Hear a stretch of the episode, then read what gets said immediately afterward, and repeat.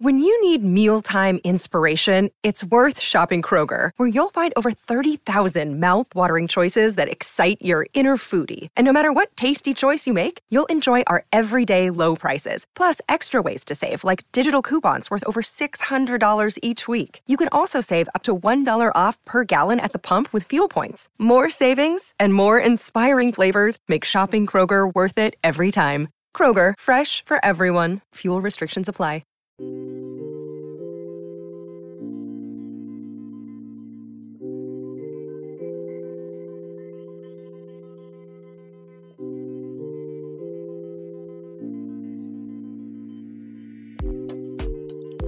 selling out, yo, and I really don't give a shit. That's right. Tonight, we are fraternizing with the enemy. He's actually not an enemy, as you all know.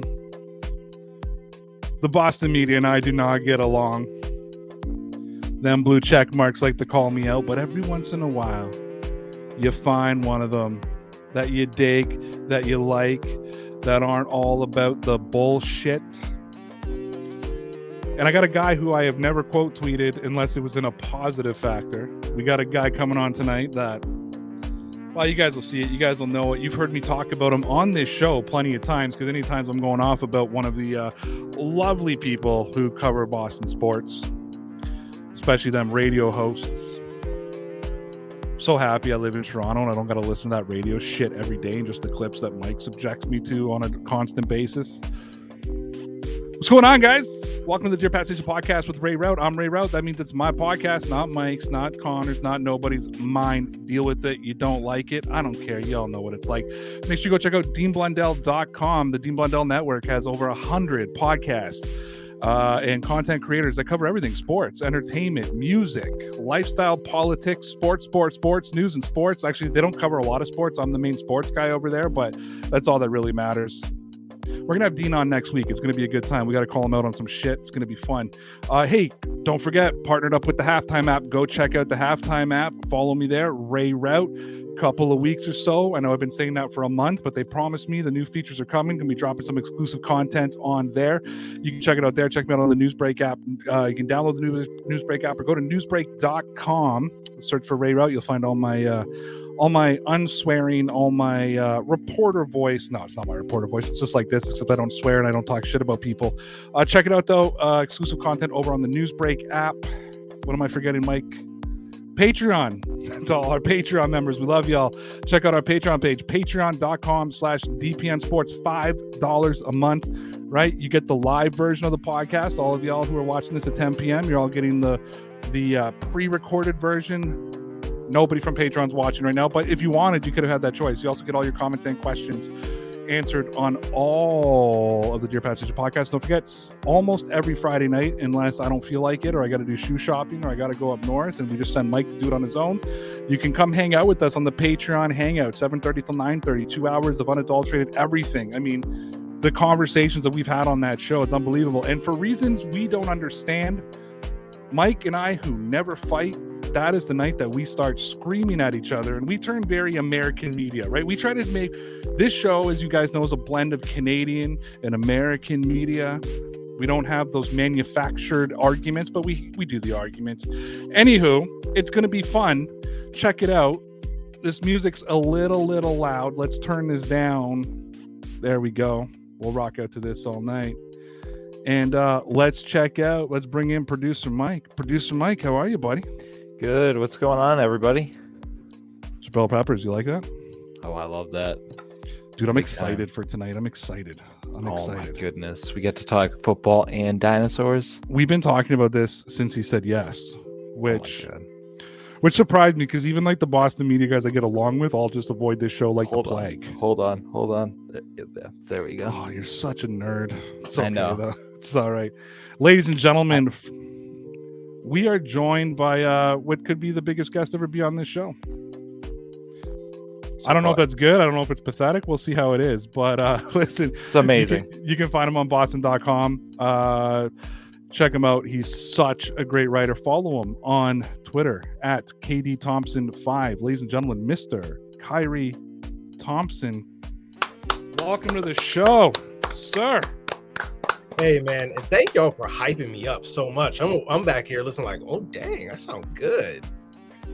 You are good, man. And and again, I'm not to get too far into because I don't want to ruin your career. I would hate to be the one responsible for a see Khari was on that dick show because they do watch. They do watch because they tweet shit that alludes to things that I said. So they do watch. But so we'll keep it easy. I got to ask you, man, Chicago boy, right? Grew up in Chicago. Yes, sir. I'll tell you what, my my earliest sports memories involve uh, having the, the, the old school. I don't know if you you've seen this, but the old Michael Jordan poster where his arms are spread out, palming the basketball. Had that in my room. I was a big Ray Durham fan back when he was with the Chicago White Sox. That was my dude. Modeled my game after him. Even did the, the batting stance with the like obnoxious like bat just like rubbing your back kind of thing. I was all on that. Um, and Frank Thomas, though, Frank Thomas was my favorite athlete growing up. That was the, my guy. The big hurt. So he came up here to Toronto for a few years near the end of his career. Yeah. And uh, this he, was back. He got, his, he got his 500th home run with y'all, right? At the Sky Dome. Yeah, that's what I thought. Nice. And I'll tell you, uh, this was back in the day when you could go down game day to the ballpark because uh, the Blue Jays sucked for so long, and you could get tickets at the box office two rows up from home plate. And I did that with my my now wife, the girlfriend at the time, and we went down. We are eight rows up behind home plate, and the big hurt stepped into the batter's box. That is a mammoth of a man. Oh, oh my yeah. god. Oh my god. Like just I could not get over the size of him and how just robust he was and how big he was. The the the wild thing is like when you would watch him I don't know if he still did this when he was in Toronto or with Oakland, but when he was in Chicago, like back in the prime of his career, he would be in the on deck circle swinging a giant piece of rebar from like old Comiskey Park. And it's just like this dude, like it's something out of a movie. Yeah. Like the thing is huge. How are you swinging that? Like, like everybody just throws like the, the, the two donuts on or whatever to look cool. And he's just like, nah, bro. Like I'm swinging like a 50 pound piece of steel. you know, like why not? Oh, that's awesome. So you got to kind of grow up in the era of good Chicago teams. Obviously, the Bulls run, greatest basketball player of all time. Everybody who's under the age of 18, greatest basketball player of all time, yeah. Michael Jordan. Um, you got to see the White Sox obviously win a World Series a few years ago. Um, not a great time in Chicago, right? Were you a White Sox fan or a Cubs fan? White Sox. So yeah, no, that was 2005 was huge for me. It's like yeah, a few years ago that was what 16 years, yeah, God, years, Jesus. few years.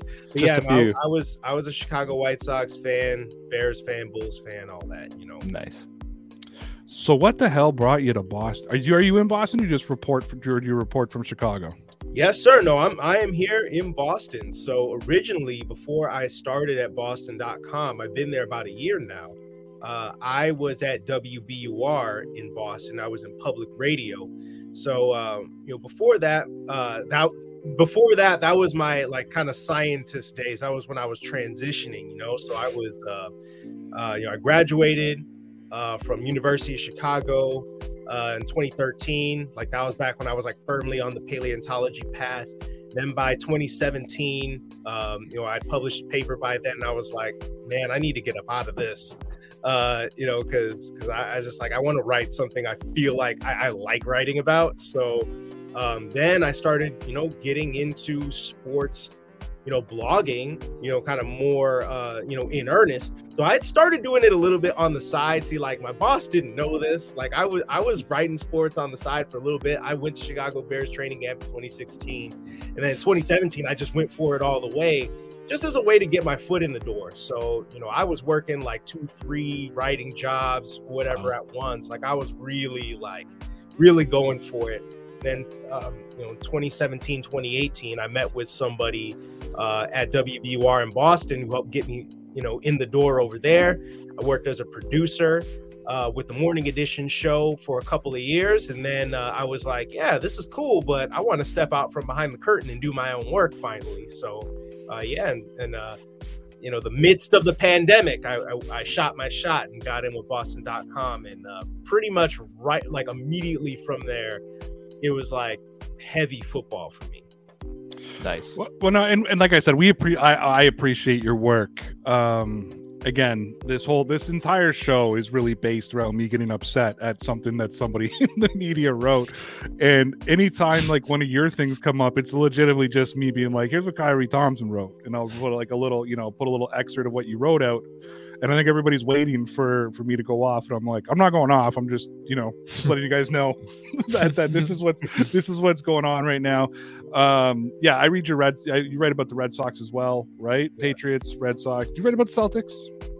Yeah, yeah, and so so I would say in in order of sports that I write about, it, it's I mean Patriots by far, right? You know, football, um, but I would say Red Sox is probably next. You know, just because baseball is, is you know I guess it's interesting, you know. So like we all on our team uh, do every single sport, right? So it's not like I do all the Patriots stuff or like Tom Westerholm does all the Celtic stuff, though he does like the majority of it, right? So we all we all write, you know, about every sport as the news arises. Um, but but I would say like basketball is probably my second favorite sport. But like that that in, in, a lot of ways is like Tom's domain, and, and he you know does the night shift, so he watches all the games. So I don't yeah. I'm not really trying to switch with him. Like you can add right. that Tom, have fun. Uh, but, but yeah, so so that's why I usually end up doing mostly Patriots and Red Sox, just because that news tends to happen a lot of times uh, when I'm on the clock.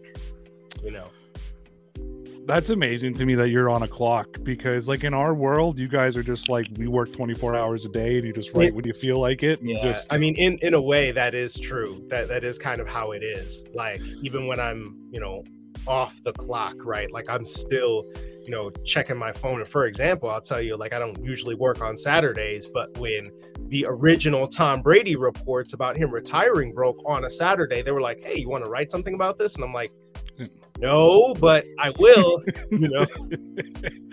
well, it's funny because yeah, like I'm in digital media as well. I work for deanblundell.com and I, am not like we don't have like you're on at this time. I have a full-time job outside of this. This is just all the stuff I do in the evenings and he gives me no deadlines, but it's just things I know that I have to do. Like when Deshaun Watson got traded, like I yeah. knew I had to get something up. Otherwise, I was going to be asked, why is there nothing up? When Team Canada, uh, again, we're a Canadian based website, when they qualified for the World Cup on Sunday, like I knew I had to get, I'm the sports guy, I got to get something up. So even though we don't have clocks, we have deadlines, we just know as news breaks, it's like, all right, I got about an hour right. before I'm going to get the. So covering this, you know, like it's, yeah. But, but again, we appreciate you, and I do appreciate Boston.com and some of the other names you, you, you, said as as well. Um, I don't like them as much as I like you, but I like them as well. So it's. Yeah. uh I mean, I, I gotta say, like while I'm on here, like I, I will I will shout them out, man. Like you know, my my editor Gary is the best editor I've ever worked for. Love it.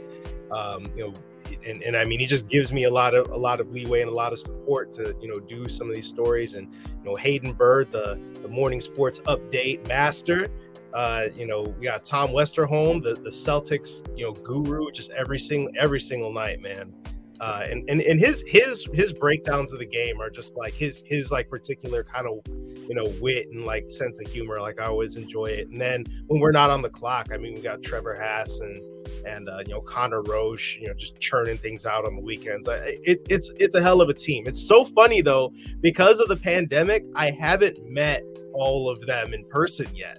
That's oh, wow. the trippy part. Still, that it's weird, right? So my podcast partner Connor, we we started working for Sportscaster with together. We did it for two years I'm from Toronto. He's from Boston. We started right in the middle of the pandemic. So I, for a long time, we weren't even allowed to cross the border.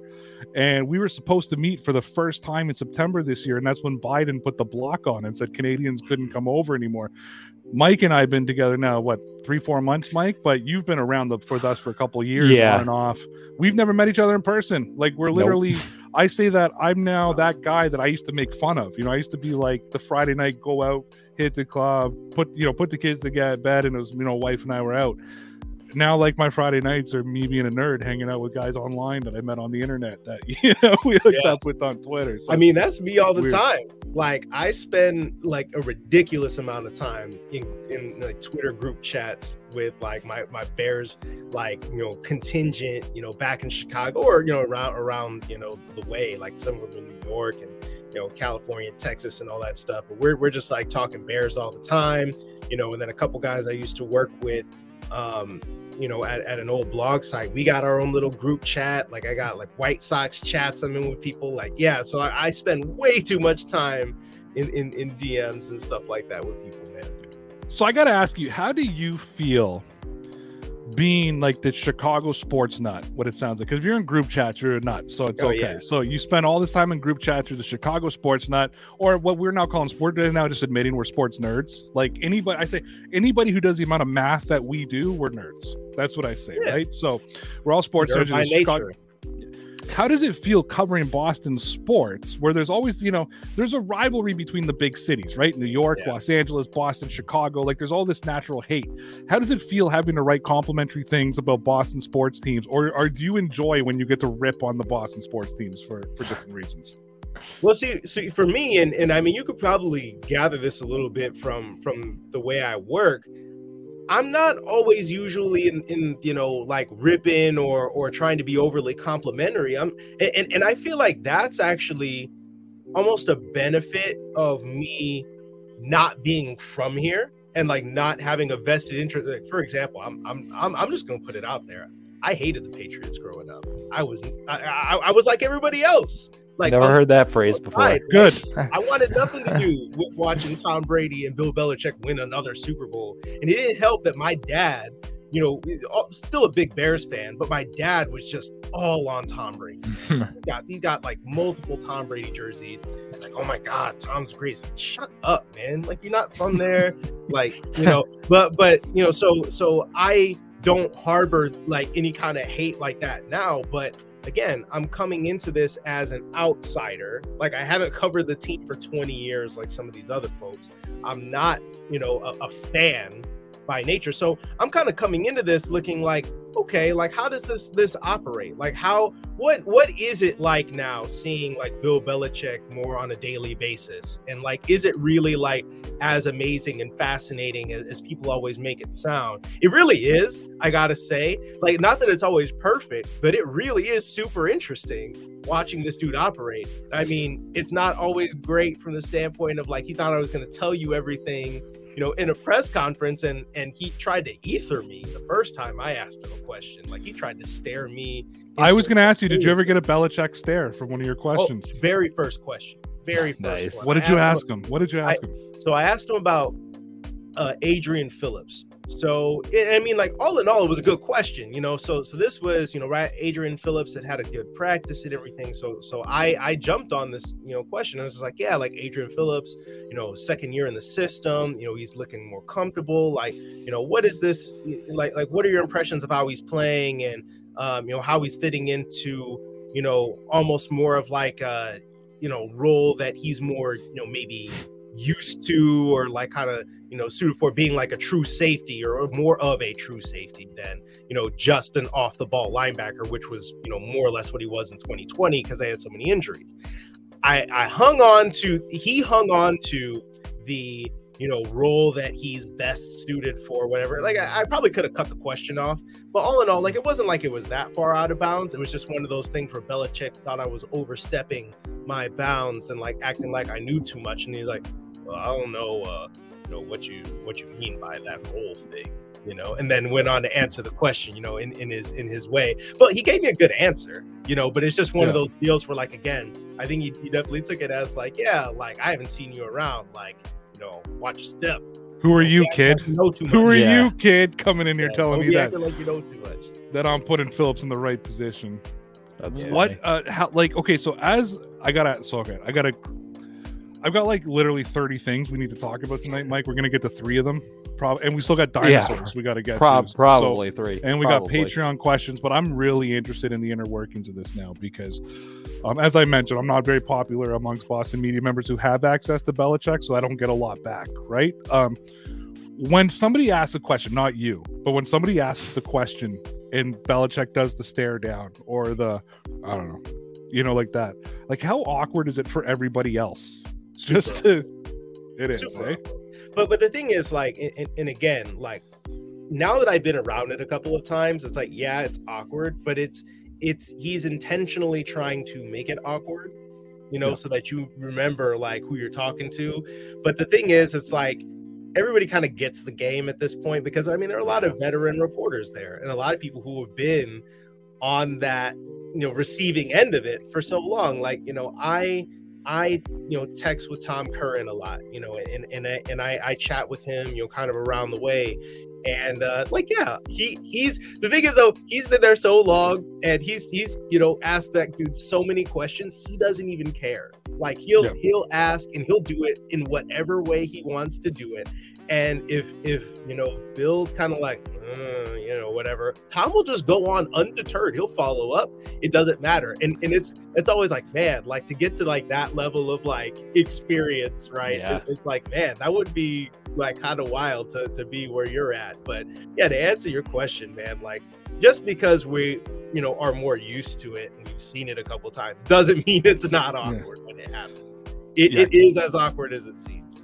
I love a good Curran Belichick riff. Like yeah. when Bel when yeah. Belichick won't answer. I think it was last year. I think it was Curran, and he was asking him about uh, about Brady leaving. I was going to say it was like, a Brady question. Yeah, yeah. Belichick's like kept going. I think, but I think Belichick was like, I think we already addressed that, and Curran's like, No, you didn't. Like, you didn't yeah, say anything. Exactly. Exactly. exactly. I lo- and he kind of got Belichick yesterday, right? Like, is the I think he asked something on the line like, is the is the roster going backwards or something, right? And and Belichick just yeah. So why aren't you in Florida? With me, so yeah. I mean, I went to the combine, um, yeah. and and that was that was a great time. I was away for a week. Um, I you got Indianapolis and your coworkers get Florida. Yeah, I know, right? well, actually, the the the weather was pretty solid when we went to Indy. Like, I had no big complaints, and and also it's just like it was my first combine experience and everything. But you know, for for me, it's kind of like I'm being a little bit selective on like how much I push the travel and like how much I do stuff.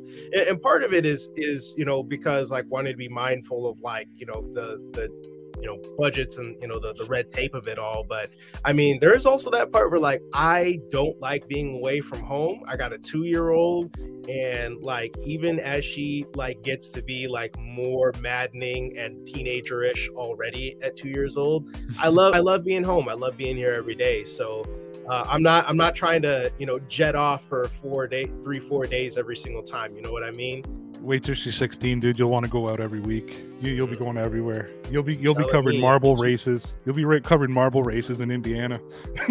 but uh, uh, no, no, that's that's that's super awesome. So I wanted to ask you, uh, Jabril Peppers signs with the Patriots today. Uh, Mike and I have been patting ourselves on the back all day because we we've been really beefing this one up and hyping yeah. this one up and saying that he just seemed like the most perfect Patriot signing, a versatile guy who can play out of the box, can play safety, can play slot, like he can kind of play everywhere. But I want to get your opinion. What do you think about Peppers joining the team? I, I look yeah. at him sort of as that Adrian Phillips kind of guy.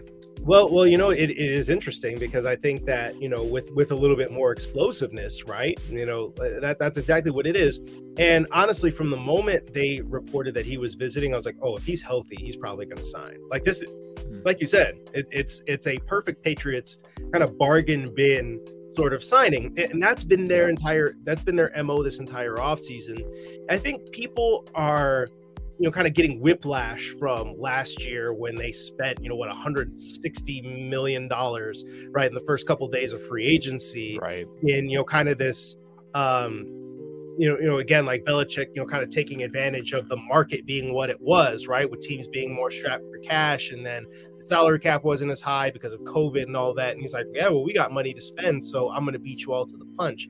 It's always about that kind of zigging where other people zag. So it's like why spend this money? And and again, you kind of got that impression, right? If he's not going to spend that money on JC Jackson, it's like why would he spend it on somebody else, right? It's going to go back to this whole I'm going to try and grab guys who want to be here, who I think can be versatile and play the kind of football that that we want to play and we'll just coach you up and we'll find the guys that nobody wants anymore like the guys who have been, you know, kind of cast off and, you know, they've had shots elsewhere and they haven't played their best football. Even when you think about, you know, a guy that they brought back in Trent Brown, where it's like, yeah, he, you know, had a couple of other, you know, shots at other organizations. He plays his best football here. He could have totally gone someplace else and gotten paid a little bit more. He wouldn't have gotten, you know, NFL record money, but he could have gotten paid more. but mm-hmm. he plays well here, and you know they get the best out of him here. So they want that kind of player, and I think that Peppers and and the amount of things he can do on the football field, right, and and this idea of again getting faster on defense and getting mul- and staying multiple, right? Not getting multiple, but staying multiple, because that's always something they value. But you know, specifically the speed and versatility part, that he fits it to a T. And so, like you said, it's another guy where maybe he doesn't slot into the starting lineup or like that big nickel lineup where you have those top three safeties in front of him that are all you know very good, right? But you could totally see him slotting in on occasion in a dime package as another linebacker, right? And and I, and I think that part of the getting faster and more athletic thing on defense is why do we got to play a bunch of giant off-ball linebackers when we can do this? Because everybody wants to spread you out anyway. Do you think this is in response to Josh Allen? Because here's my theory on it the AFC East used to build their team to beat the Patriots because before you can think about winning the AFC, you got to take care of the division. And obviously, the Bills are the king of the, the, the castle right now. They're the ones that we're going to take on. And that's that was sort of been Mike and I's assessment this year. The linebackers were just too slow. Everything was just too slow. They got killed in the run game the entire season, as as we know. Um, is this all about just the speed of the quarterbacks? Maybe not just Allen, but also Tua. Who eh, Tua's not much of a runner like like Allen, but he's still able to to escape. He's still able to to make passes. And you got Zach Wilson, who has the potential to be you know a dangerous quarterback as well. Is this just the Patriots getting smaller and adapting to the new modern day quarterback? in in a nutshell yeah and you know a lot of it is going to be right josh allen because maybe there was a time when they thought they had Josh Allen figured out. That time no longer exists because he can now hurt you in every way that you could possibly imagine. He has gained a level of control over his play that he just didn't have, obviously, over the first couple of years of his career. But the thing is, like, he was he was arguably better especially down the stretch of the season of, of this past season, he was better than he was in his MVP year because it was literally just like, okay, you want to make me check the ball down? Fine, I'll go ahead and do that. You want to try and and you know play man coverage and and blitz me? Well, I'll just hang in there. I'll buy time. I'll I'll wait until Isaiah McKenzie gets open and, and I'll just find him because he's faster than Myles Bryant and everybody else you have on your defense. He, he had all the answers, and then he was juking your defensive backs into the dust. Also, let's not forget that. And and even with somebody like Tua, like Tua is not some amazing rushing threat, but but now you think about what the Dolphins were last year and what they're probably going to become this year. They're so fast now at their skill positions, and it's all a lot of it is about spreading you out. It's not about Tua is going to you know launch 50, 60 yard bombs with regularity, it's going to be the death by a thousand cuts. It's going to be getting the ball, you know, it, to guys in space and letting them run around. And so you have to be able to cover the whole field. Same with Zach Wilson. I mean, if if they ever end up figuring it out, right? Like that's a dude who can reach just about every part of the field with his arm as well. And you have to cover him when he breaks contain. And then and then you get to the rest of the AFC. and that's just a whole mess you know so so yeah i absolutely think it is in response to you know the fact that it's a different game being played now and these guys are the kinds of guys where like yeah maybe you could scheme someone into a box or scheme multiple teams into the box and and you know win that way but now you've got a bunch of guys that can just win no matter what your plan is right it didn't matter what the Patriots' plan was against Josh Allen because he just had the answers and he was going to beat you even when the play wasn't right. There. And you have now like six, seven, eight different quarterbacks in the AFC that can all do that at a high level. So yeah, they had to adapt, and I think this is part of it. Was Mack Wilson the first indication of it? Because when I saw the Chase Winovich trade happen, that to me was like, okay, I'm starting to see the game plan here. Like I'm started that trade right there told me like, okay, that also told me that it was going to be Bentley or Hightower, not both. Like I knew one of them was going to come back. You still need that boomer, right? You still need that off the ball guy who can bang. Uh, but I knew at that point is gonna be one of them. And I and Mike and I talked about this. I said, just get prepared for all these hybrid safeties that can play out of the box. it's just it's gonna be, you yeah. know, it's gonna be what the Chargers did against the the Ravens in the playoffs a couple seasons ago when there was no linebackers on the field. They just played yeah. the secondary the whole game. Yeah, and, and, I mean, you think about it, right? Like in in the you know past couple of years, especially in, in 2020 with all the injuries, like they were just like, yeah, we're not even gonna try to play off ball linebackers we're literally just going to play a bunch of safeties and we're and, and fast dudes and we're going to roll with that. But yeah, I think that definitely the the Mack Wilson trade was like, oh yeah, like we're gonna swap out a linebacker that we don't really use. And and I mean, I had thought he would be a cut candidate even if he had stuck around. So I thought Chase's days were probably numbered, period. Um, and then yeah, like you you look at a guy who again, you know, he can he can cover, he can blitz, he can, you know, do all these things you know, in in space, and he's fast, right? And again, another Alabama guy, right? Like he's probably had his eye on for for all these different years, and and I definitely feel you on the point where you know it was going to be one of Hightower or or Bentley because there's no point in now having two of those guys because nobody wants to beat you that way anybody like like right. nobody no one cares right you're just hurting yourself and bentley was the logical choice because he's you know younger and you know he's he's had less miles on his body. That's not to say entirely that there's you know maybe no chance that Dont'a Hightower comes back, you know, on a super team friendly deal, but it definitely feels like that's probably it for him. But again, you never know. You never know. Um, but yeah, I think that when the other thing with the Wilson trade is that now you're looking at a linebacking core where you know aside from you know Bentley and like Anthony Jennings or something like that. Like there are no other linebackers that are above like 245 pounds. Like they're all under that. And they're all known for, you know, being more speed and versatility than they are thumping. So it's like, yeah, you have one of those guys. Like, who knows if, if Jennings, you know, is going to make the roster, right? You have you, you don't you never you never know. He's in this going to be what his third, fourth year, and you haven't really seen anything from him. So yeah, I think that the shift does seem pretty clear that like okay look we are to go with with the faster guys now. We'll see what they end up doing in the draft. I would expect them to get one of these you know kind of quick linebackers hybrid sorts of dudes um like almost uh, in the mold of a jeremiah Owusu-Koramoah like i would look for a dude like that because that's special play right? Guys we're here with uh Patriots insider Khari Thompson from Boston.com.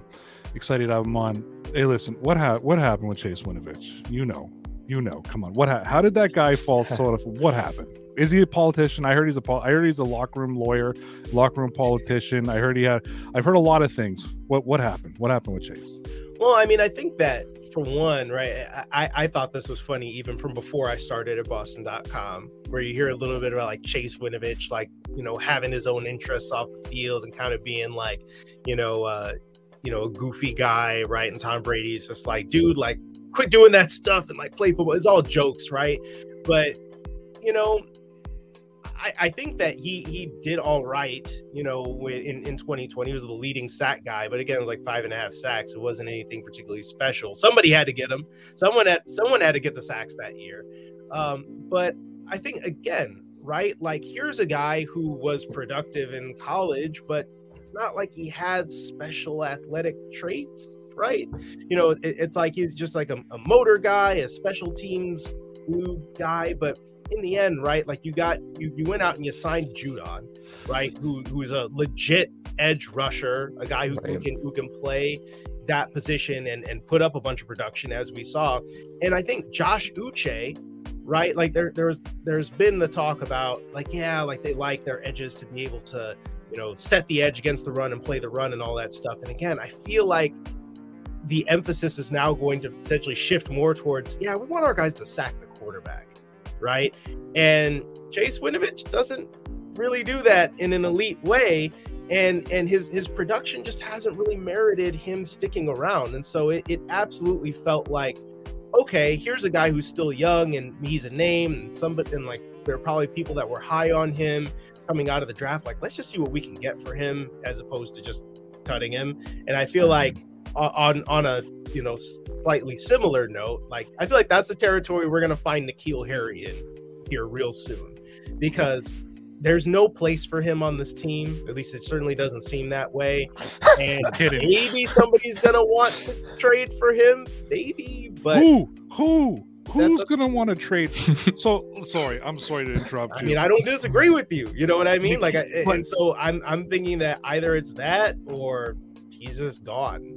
N'Keal is a guy who's made me look dumb for three years now, or two years at least. Like after his rookie season, I blamed Tom Brady that he didn't want to work with him. For two years, I defended this kid, defended, defended, defended, and and then he fielded a punt with his face, and I couldn't take it anymore. You know what I mean? Like I was like, again, there, there's also the question of why is he even back there?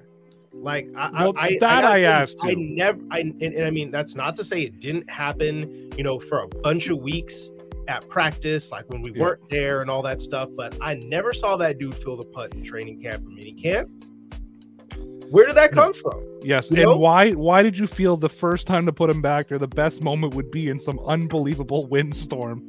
And I, I you want to hear my theory on that? I think the Patriots were shopping him and they're trying and to like, show hey, that he can return punts. Yeah, hey. and and then he fielded it with his face, and it just it all went downhill. Um, listen, so we do have some Patreon questions here. Um, and this kind of relates now to what I was going to talk about because Robert Kraft spoke again, and I feel like every time Robert Kraft speaks in the off season, he just just just blows it up for the fan base. Ugh. Um, I'm gonna read the question verbatim and I just apologize to you ahead of time. That's what I'm going to say, okay? So Brian Lynch says, scale one to 10. How much do you believe the Boston sports media is overblowing the Kraft comments of, quote, not being happy, etc., Bills on the hot seat, uh, radio talk narrative? Um, so I, I did, I cut a video for this over on on on Newsbreak today, and I kind of in a nice way said like I wish Kraft would just shut up sometimes. like I don't like for such a smart guy, and I know he likes to send kind of messages and like he doesn't I don't think he realizes the the shitstorm he opens like when he's like we need to build through the draft. I never want to spend money like this again. That turns into a whole bunch of other stuff. But what did you take out of Kraft's comment today? Was he sending uh Belichick a message? Is this a senile old man who just likes talking to the media? Like what's your what's your thoughts on it? I mean, I've heard a couple of people along the lines of like, oh yeah, like uh, if they don't make the playoffs this year, then you got to explore like Belichick on the hot seat. And I'm just kind of like, I just, I don't, I don't even know, I don't even know how that happens. Like, like how how do you how do you verbalize that? You know, opinion. Like that's just that's just how I feel. I feel like that dude's not leaving until he feels like leaving, and he's and he's earned that cash uh, you know, to to make that decision himself. Like unless he really like did something that just like you know that we've yeah. never seen or whatever, just make Robert Kraft so incandescently angry. Uh, I don't I don't see that happening. And and in particular, right? Like, yeah, I mean maybe it's just like last year, right? Like, yeah, like we got to draft better, you know, and, and whatnot, right? It's, it's the same refrain. And then they went and they drafted well, right? Like they had a good draft. And I mean, they're going with a collaborative approach again. You know, we'll we'll see, you know, kind of how well they do. I think like last year was was a year where it's like there weren't surprises, right? It's like Mac Jones fell to you at 15, and it was like he's right there. You might as well just take him. And eh, I tell you, like I was on a live, I was on a live stream, and I was just getting my jaw up off the floor from Justin Fields, right? When the Bears traded up, I was like, wow, they really did it. Like, holy shit, you know? And then the next words out of my mouth were, well, Mac Jones is a Patriot now. It, it just, it was too obvious, right? The, and then you look at right like you know trading up for christian barmore but like that guy like you flip on a couple minutes of him and you're like all right well okay that guy's really good you know if i, I mean? if i can pat myself on the back i didn't think a quarterback was going to fall to the Patriots. I really didn't. First of all, I thought Mac Jones was going to San Francisco, so that was the first piece there. And I was my hopes was that Trey Lance would fall to, to 15. yeah. I Mike, what was I saying the the entire lead up to the draft? Yeah, whole lead up to the draft. Christian Barmore in the first round. Trade out of 15, trade down to yep. like 25, and take Christian Barmore. He's the best defensive interior defensive lineman in the draft. He'll blow it up. So for me to get Mac Jones and Chris it was a good year for me too because I'm a big Matt Judon fan. Like I was a Judon fan oh, yeah, in Baltimore. Yeah. And I would come on this show and talk to these guys about Judon, but I never saw him coming to the Patriots. But I used to always say, "Oh, this guy'd be such a great Patriot." Like he would just, he's, you know, like Baltimore's using him well. Belichick would get the best out of him. Like when they signed, when everybody was going nuts about fucking Hunter Henry and Jonnu Smith, and I was like, "We got Matthew fucking Judon, guys. You yeah, don't no, understand." I- yeah, I loved that signing, and and and I I was actually one of the people who was like maybe a bit more like like yeah, people were kind of down on the Kendrick Bourne and thing like yeah, it's too redundant with Jakobi no. Meyers. I was like, I don't know, man. Like I kind of like this dude the way he runs after the catch and all that, and it's like yeah, feel pretty good about that now. But you know, yeah, to to kind of you know get back to it though, it's like. I just don't see, and I don't know that I see Bill Belichick as being like, yeah, I'm gonna take this any sort of certain way and like, you know, like go out and draft angry, you know, to prove a point. He's, he's gonna do what he's doing. And, and again, he's he's been switching the approach and it worked really well last year. I expect them to do something, you know, pretty similar.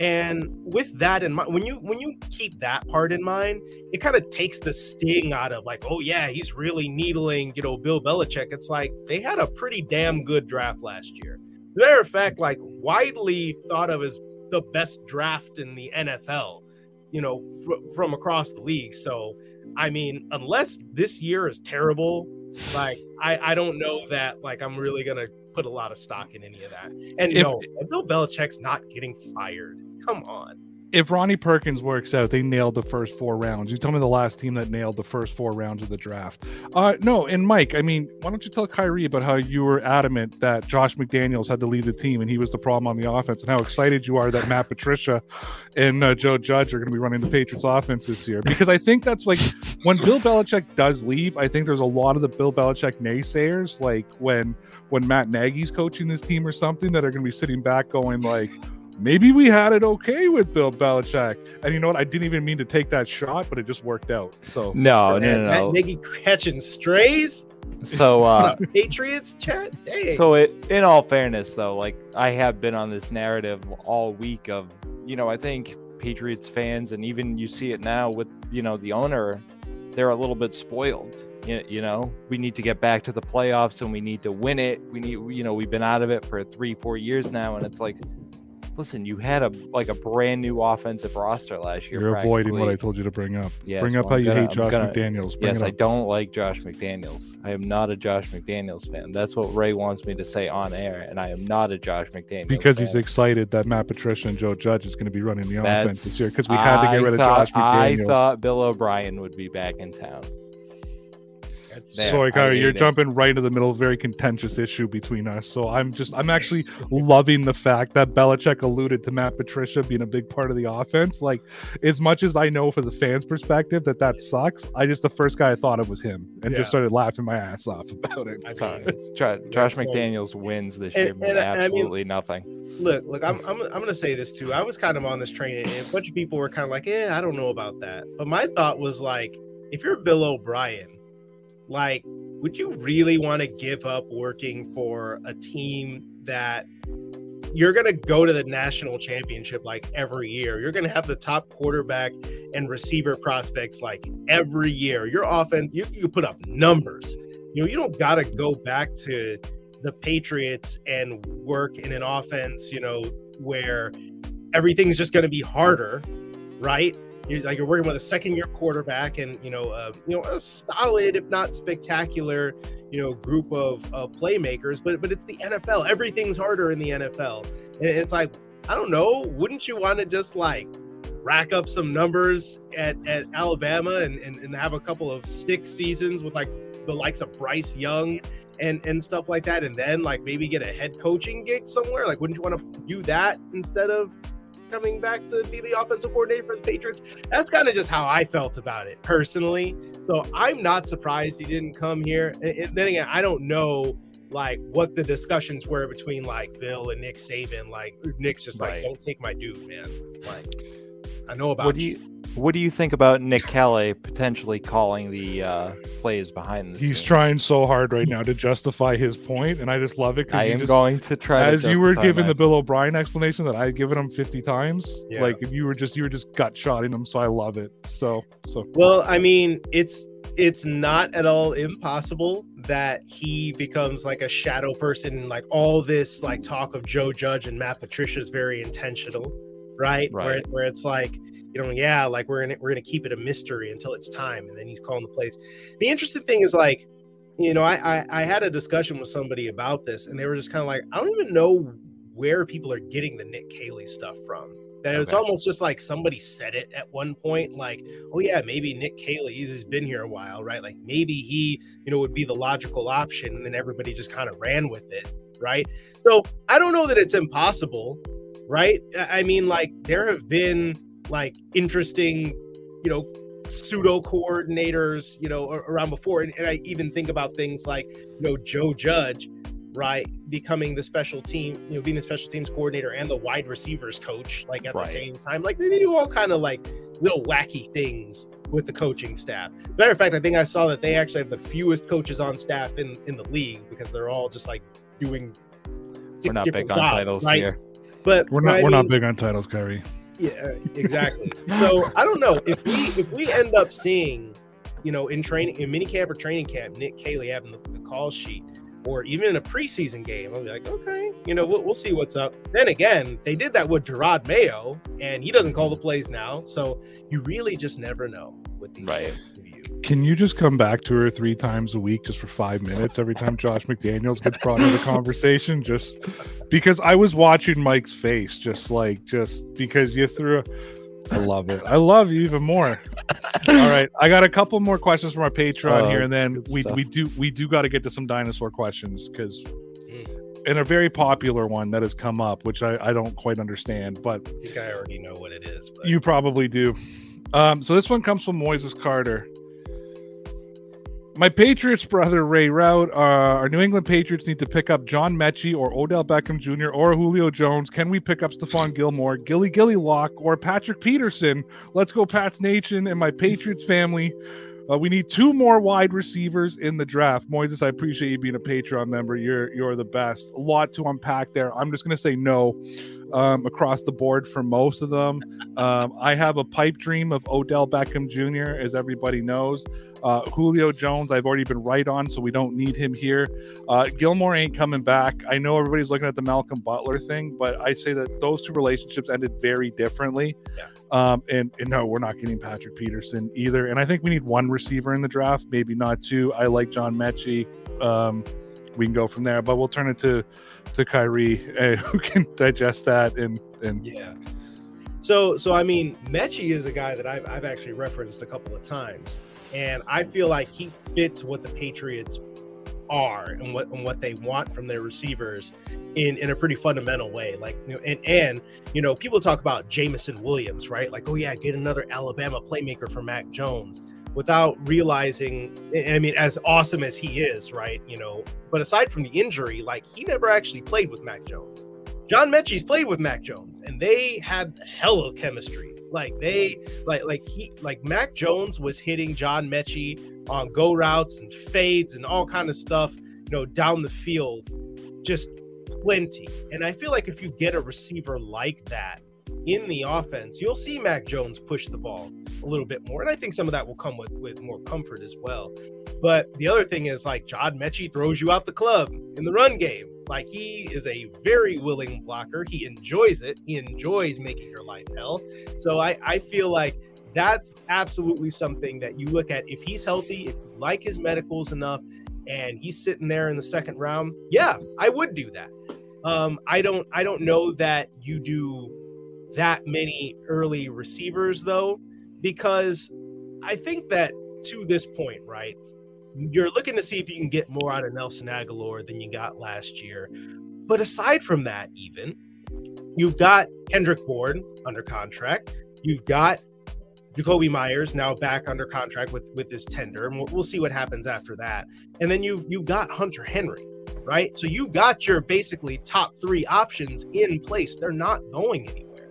So the idea that like yeah we need to bring in a bunch of new receivers and stuff like that, like I don't feel like they think they need to do that. I think it's more of and, again this goes back to the overall philosophy of what the Patriots are doing this year versus last year. They did their big spending to revamp the roster already. Now it's about fine tuning. Now it's about grabbing a piece here, a piece there, you know, something that gives you an element that you didn't have before. I I really like Odell, and I think that I'm I'm happy that he got his chance with a Super Bowl winner. I'm really sad that you know it ended up happening the way that it did with him tearing his ACL. But again, like a lot of people are saying, oh, he's washed and stuff like he's not the same player he was. And I'm like, this dude can still ball. Like, don't don't get it twisted. And he goes and, and he contributes, absolutely contributes to that team. And I the the only thing with him is that as much as I like him, like he's probably not going to play this year. I mean, it, it, just it just doesn't feel like the timeline. I mean, he got hurt in the Super Bowl. You know, it's like the timeline just doesn't seem to work out that he'll play this year. He, he could he could come back early. Guys have come back early before. It happens increasingly nowadays, but I don't know that that's something that you that you spend the money on right now. If he's getting healthier later down the line and, and he's like, Yeah, I want to come here, then sure, yeah, no, I could see that. It's just not gonna happen right now. So I would view it as like like a Metchie or maybe like another third round, you know, kind of guy. Um, that again is is like one of those prototypical like fast, you know, like quick fast slot guys who gets open and maybe can bust one for you. Who do you like for the Patriots in the first round if you had your pick? So okay, this this is this is really interesting because I think a lot of people want the Patriots to take a wide receiver. I personally don't see it. And I think that in this class, with it being as deep as it is, and maybe you get a run on receiver, and, and you know maybe some of the guys you don't you want in the you know second round aren't there. But I'm looking at somebody more of like a like cornerback. Like I love Kaiir Elam. I think he absolutely fits the bill, and I think that he's he fits the bill of a man cover corner. They might play more zone, you know, like and, and so that might not be quite as much. But if you want to stick with being a man covers team, I like Andrew, that. Andrew Booth Jr. A- Andrew Booth Jr. I also like. He doesn't have as much uh, experience under his belt, but I like the tools and I love the way he tackles. Love the way that he gets physical, and I think just generally, his his technique is such that I feel like he's always, you know, kind of in the right place, even if he gets beat sometimes. Um, and then, real quick one, I'm really warming to the idea of Zion Johnson. I just okay. I like everything I've seen of that dude.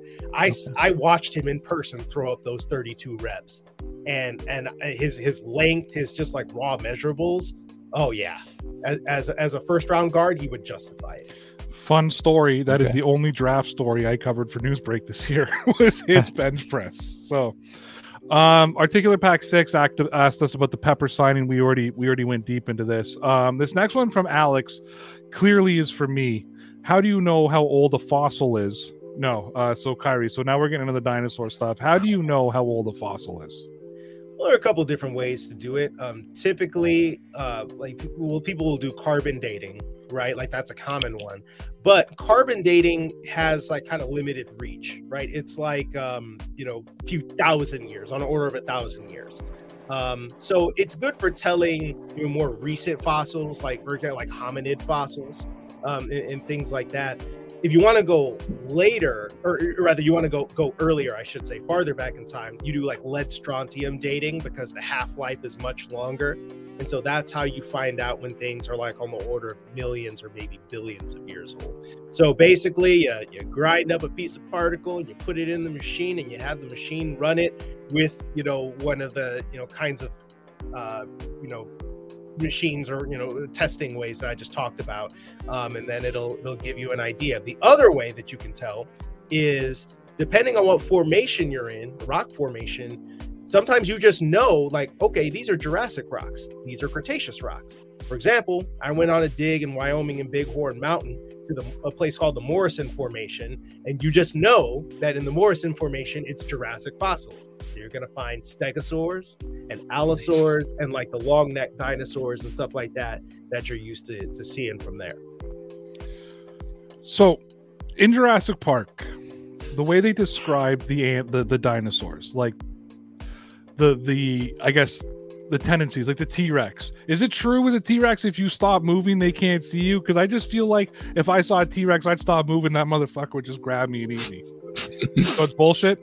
The the amazing thing about T Rex and why like yeah, it seems basic, but it's still like my favorite dinosaur. It is an incredible combination of power and you know physically, but also its mental acuity is really interesting. Like it has binocular vision. Its eyes face forward just like ours do. So it can perceive depth. So if you stand still, it don't matter to it. But the other thing is that its brain, you know, relatively speaking, you know, you can you could say it has about the intellect of like, you know, I've seen it compared like, you know, a house cat, which is like that's not bad. Yeah, that's not bad. Like a, like a, a giant 40 foot, seven ton malicious house cat. You know, like that's kind of scary. yeah, no thanks. No thanks. So, question for you, then I'll give Mike a dinosaur question of our own. Then we'll get to the stupid question we got sent today. Actually, we got a really in depth one on your Twitter account, which I didn't understand at all. But uh, we can get to that. But we're, we're running out of time here. How do you guys know how smart a T Rex is by looking at its bones. Like, this is where I get really intrigued because I hear all these explanations. Like, you can tell me who was a carnivore, who was a herbivore, this, they did this, they ran in packs, they ran in this. How the hell do you know just by studying bones? I find that's the most interesting piece for me. Yeah. So I mean, a lot of times like people will do like CAT scans of the of the you know the skulls and stuff like that, and, and they'll look at the relative size of the brain, you know, and compare it to the body size, right? And it's like, okay, like this compares roughly to like, you know, this kind of animal, right? Okay. Or like you're looking at, you know, the the specific makeup of the brain and you're like, okay, like this compares to like a vulture or this compares like well to like XYZ animal.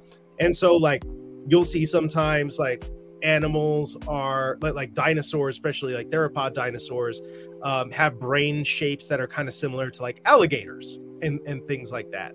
Um, but a lot of the the speculation part, because in the end it's all speculation, because we don't see these animals live in real life.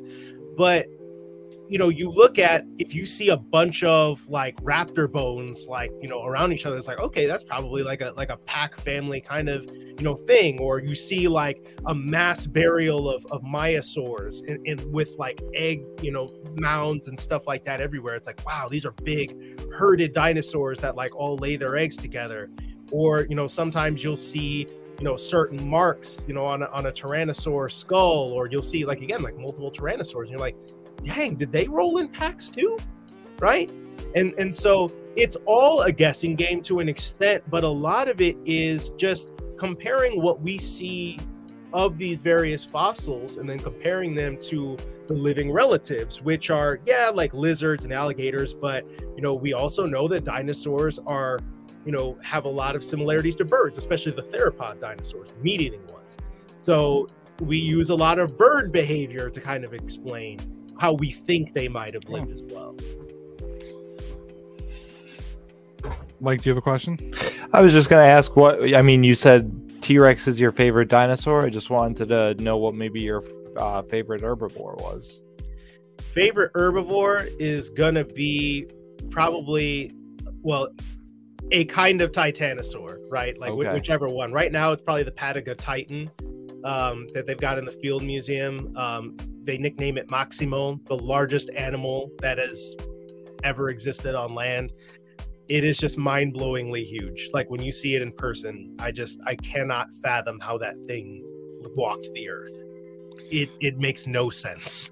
All right, our last question here. Sorry to cut you off, but we are we are running tight to the clock. We cannot exceed an hour. Um, so this whole conversation started because you put out the greatest flex in the world because someone said they were going to punt a raptor, and you're just like, well, as a former paleontologist, you know, that's not going to happen. And I was like, come on, really? And you're like, yeah, look, here's me digging up a Stegosaurus. Uh, but one of the most common questions we got today when we put it out, one that you got today, is which dinosaur can we beat up? And um, you, I'm I'm not sure what the fascination is, but you got about 45 seconds to address that question. If I went back in time, which which dinosaur could I beat up? I'm gonna give you maybe a like a microraptor because it was the size of a chicken, you know, or like one of these like herbivorous dinosaurs that like doesn't come up to your knee or something like that um, people talking about like one punching a raptor. It's like, look, that thing might be only two or three feet tall, but it weighs about 100 pounds. If you can't one punch a German Shepherd, you're not one punching a raptor. And chances are, if you connect, you're just going to piss it off and it's going to cut you open. So good luck with that. Guys, this is Patriots Insider Khari Thompson. Follow him at KD Thompson5. Find his work at boston.com. We so appreciate having him on. Guys, go check out deanblundell.com. Check out rayroute.com. Go to the halftime app. Look up Ray Route. Download the halftime app. Download the Newsbreak app. Go to newsbreak.com. Look for Ray Route, for Khari Thompson, for producer Mike. Thank you so much. Never forget, you're all legit, kid. I'm Jeff Woods, and I'm shining a light on music and the rock stars who make it. He just was one of those people. He, he stood out. He was a magic guy. He really was a magic guy. All, we all have faults. He had the same amount of faults as we all have. This was before Led Zeppelin. Robert was full on. I mean, he was Led Zeppelin without the band behind him. He had the hair, the jeans, the whole thing, you know, and he was amazing. The Records and Rockstars podcast, heard around the world and yours to hear wherever you get podcasts. All the episodes from JeffWoodsRadio.com. Come on, let's go to the Blue Hotel. I wanna live at the Blue Hotel. The podcast that goes everywhere the imagination dares. It's for the open minded, the pleasure seeker. It's Jeff Woods with the new podcast about relationships and sexuality, theme based with special guests, the Blue Hotel Hotline, and every episode climaxes with an adult bedtime story.